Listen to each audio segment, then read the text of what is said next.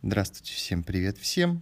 Я приветствую вас на втором подкасте. Надеюсь, практически регулярном подкасте имени меня, подкасте Владимира Пшонка. Сегодня э, хотелось бы начать с комментариев к предыдущему нашему подкасту. Мария пишет, что она грустит, что в киндерах больше нет фосфорных игрушек, светящихся в темноте – когда я прочитал комментарий, я не понял, про какие вообще фосфорные игрушки, светящиеся в темноте, э, были. Но об этом можно ныть бесконечно, потому что зачем нужны, э, зачем тратить фосфор, зачем это все делать, если можно положить какие-нибудь пластиковые крутилки, одни и те же. Вот раньше все грустили от того, что попадались пазлы, но оказывается, пазлы было не так плохо. Сейчас тебе могут попасться какие-нибудь э, пластиковые волчки, юлы, или еще как-то была офигительная игрушка, просто резинка, которой, э, которой прислон... приделывалась ленточка, и она просто летала. То есть ты типа кидаешь, и ленточка красиво развивается. Фантастика и супер класс. Александр пишет длинное сообщение. Зачитаем. Учеными было проведено исследование, благодаря которому выяснили, как на те или иные продукты реагируют люди на протяжении жизненного цикла. Так, например, людям на протяжении нескольких лет давали попробовать те или иные продукты и записывали их ощущения относительно них. Оказалось, что, например, излюбленный многими сыр пармезан начинает нравиться только к 23 годам, хотя до этого многие считали его отвратительным. А когда испытуемым давали попробовать оливки в 20 лет, они не могли их есть и выплевывали, а спустя 5 лет называли их очень вкусными и отдавали предпочтение. К 70 годам вкусовые рецепторы уменьшаются почти в два раза, поэтому пожилые люди не всегда могут отличить сладкое, острое и кислое, а многое еда им кажется недостаточно вкусной, недостаточно жирной и недостаточно соленой. Также вместе со вкусовыми рецепторами изменяется и обоняние, они, оно также снижается. Научно доказано, что в процессе старения замещение вкусовых клеток становится значительно ниже, уменьшается привлекательность к сладкому и соленому и наоборот возрастает к острой и горькой продукции, если подойти к, этому, э, к этой теме со стороны научных исследований. По поводу Принглс, возможно, они потеряли свой вкус с доступностью. Шарм от того, что ты их мог позволить себе только в определенные моменты, возводила вкус в степень, как выразил автор, божественной амброзии. Ну и по поводу Country, он вкусный и не надо тут. А, да, да, многие продукты раскрываются только с возрастом. Так это еще те, которые достаточно доступны. То есть там, ну, понятно, что пармезан сейчас недоступен, э, да, но вот э, такие классические примеры типа оливок, кинзы, они еще доступны, но есть же еще степень, как это сказать, бреда. Если особенно вам нравится кулинарный контент, то всякие там устрицы, какие-то морские гады, э, живые улитки, сашими из черт пойми чего всего на свете тоже раскрывается только с возрастом и вообще для каждого остается закрытым. Ну вот, видимо, нравится постепенно, как вот э, было описано, а, адаптируются наши рецепторы, чтобы жрать всякое ерунду, а не просто вкусные, сладкие. Дети потому что умнее. То есть дети, они, они умные, их не обманешь. Их не обманешь кислой оливкой, там, странным сыром с плесенью, какой-то этой устрицей, болтающейся соплей в раковине. Не, дети четко знают, что вот что сладкое, то и вкусное, соленое тоже вкусное, а острое больно. Вот, поэтому в этом плане дети, конечно, умнее, чем взрослые. Взрослым уже нужно себя как-то обманывать, э, баловать и разно, э, разнообразить свою и без того уже не сильно сладкую жизнь. Юлия пишет, у меня до сих пор лежит в коллекции один такой киндер. А как же любимые всеми пингвины, бегемоты, динозаврики? Ну вот это да, вот это классика, это помнят практически все вот этих виниловых там акулят, э, бегемотов, и они были крутые. Да, их как бы всем очень ничего не хватает. Оставляйте свои комментарии к этому подкасту по теме и без. И, возможно, в следующем подкасте, ну, невозможно, скорее всего, мы их зачитаем и ответим. А теперь переходим к сегодняшней теме, о чем я хотел вам сегодня рассказать. Было у меня, значит, такое наитие о том, что хотелось бы поделиться, поговорить о теме того, как быть нам вообще, как возможно быть уверенным в себе в современном мире. Проблема достаточно актуальная, потому что я уверен, что вряд ли какие-то еще поколения так активно сталкивались с проблемами с самооценкой и с проблемами э, так называемого упущенного времени так же активно, как вот за последние годы. Потому что э, сейчас очень сложно. Не, сложно не считать, что... Э, очень сложно считать себя профессионалом, очень сложно считать себя успешным, и очень сложно не думать, что могло быть только лучше. Вот. Это можно сказать, что какая-то проблема неуемного аппетита, но, скорее всего, нет. А, я уверен, что многие из вас, и вот по моей практике, многие э, подростки уже и начинают сталкиваться с тем, что они очень переживают, и я в том числе очень переживаю, на, даже сам на тему того, что ты э, чего-то не успеваешь сделать, что время куда-то уходит, что могло быть определенно лучше, чем сейчас – а, что вот на что нужно чуть больше заниматься, чуть больше прикладывать усилий, и вот эта бесконечная внутренняя гонка на тему того, что ты что-то не успеваешь доделать, приводит к мысли, что э, от осознания собственного несовершенства. И у кого-то это вызывает полноценный срыв адаптаций, э, с, э, неустойчивость настроений вплоть э, до депрессивных каких-то реакций что у, у человека буквально снижается настроение, у него отсутствует мотивация что-либо делать, потому что а зачем? Ведь все равно ты ничего не добьешься. Твой потолок, э, он обозначен, обозначен э, недостижимым, недостижимой бесконечностью. Это, наверное, связано с тем, что э, мы активно отовсюду видим э, Э, чужие результаты.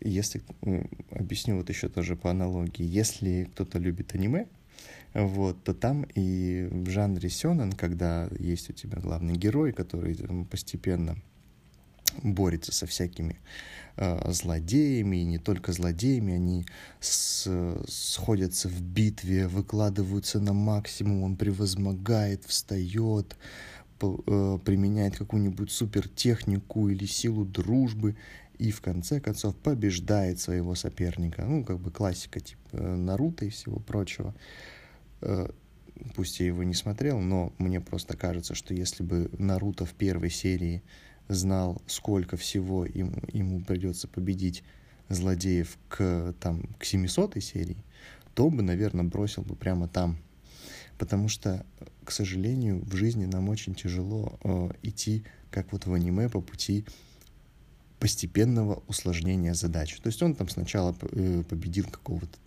допустим, не, не, не привязываясь конкретно к этому персонажу, победил там своего товарища из деревни, про которого говорили, что у него, у него супер силы, и никто не может его одолеть, он побеждает его. Потом оказывается, что есть там какой-нибудь учитель этого ученика, он его еще сильнее, и он побеждает и его. Потом оказывается, что есть э, лидер какой-то секретной организации, побеждает лидера секретной организации, и так далее, и так далее, доходит э, в некоторых, э, особенно в классических вот таких вот э, тайтлах, доходит до борьбы с космическими сущностями, свергают богов, перестраивают вселенные и так далее. И вот зная в самом начале, что побеждает, э, что вот эти боги существуют в природе такой силы, вряд ли кто-то бы из этих персонажей нашел такую внутреннюю мотивацию, чтобы раз за разом э, преодолевать эти сложности. А мы знаем этих богов. Мы их регулярно видим. Мы их регулярно видим в социальных сетях, мы их регулярно видим на Ютубе, мы их регулярно видим просто в жизни.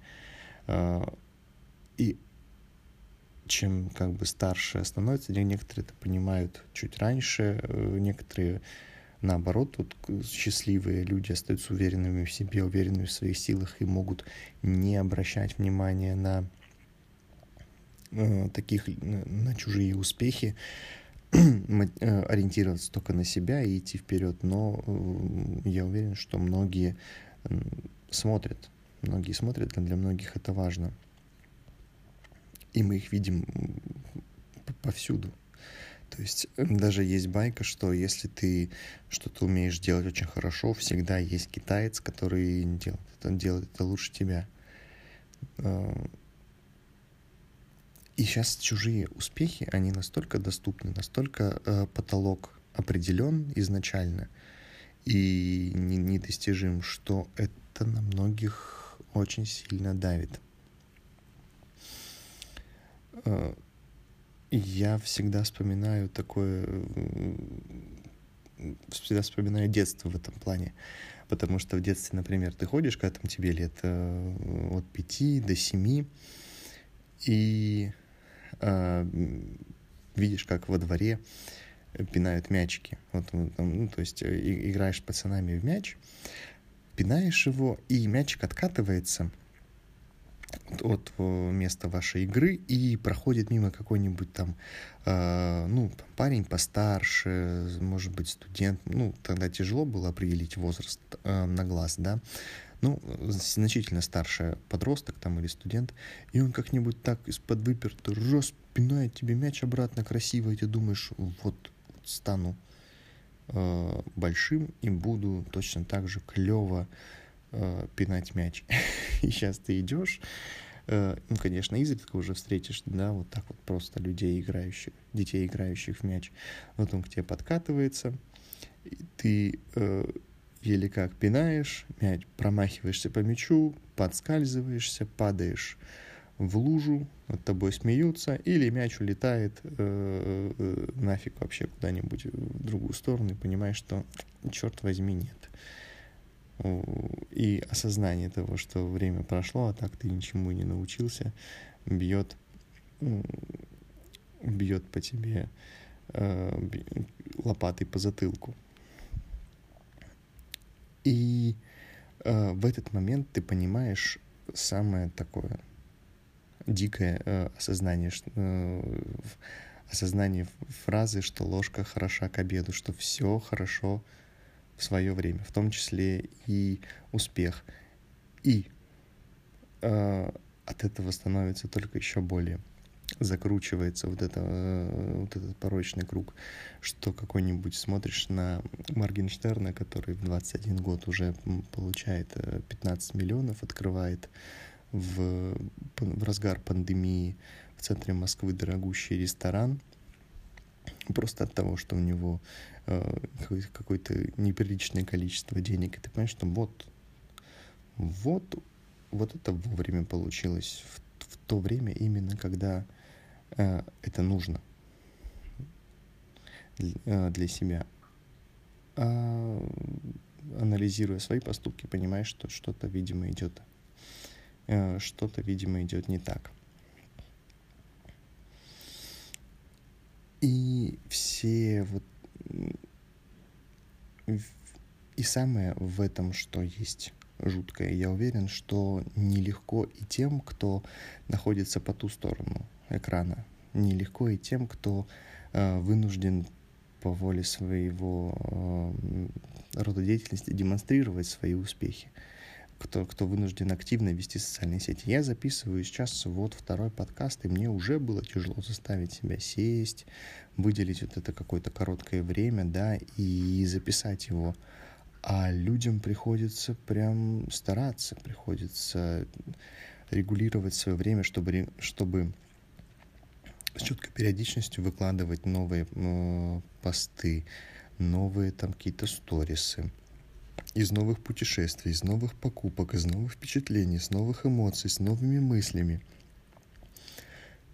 они тоже попадают в ловушку, в ловушку, что аудитории, которая любит поглощать чужой успех, любит поглощать чужие впечатления, по сути тоже заклиниваясь на, на собственных э, неудачах, хотят все больше и больше, хотят э, постоянного повышения градуса. И многие я, производители такого контента попадают в эту ловушку, что им все время нужно повышать. И я это знаю не понаслышке, потому что если, если кто-то следит за стримерами, э, особенно за стримерами малопопулярными, так называемыми трэш-стримерами, то там это очень четко прослеживается, что э, сна сначала, не буду называть, конечно, чьи э, имена, с кем такие ситуации произошли. Поэтому собирательный образ такого вот стримера, который ничего толком из себя не представлял, имел какую-то небольшую аудиторию, но в какой-то момент решил, что за какие-то небольшие там, да, э, деньги будет выполнять просьбы подписчиков. То есть это всегда начинается с чего-то достаточно там легкого, сделай, там съешь тарелку пельменей, там позвони кому-нибудь тому, поиграй в то-то, ответь на такой-то вопрос, а потом с увеличением донатов люди на- начинают просить все более и более жесткие вещи. Это вот доходило до того, что там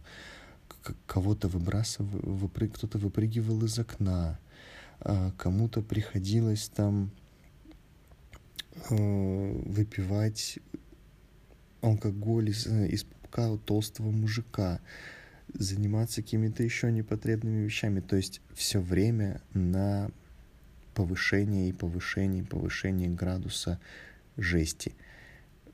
И не только и, и попадали люди в эту ловушку от того, что теперь просто как бы моральные все вот эти стопы, они сбиты основательно.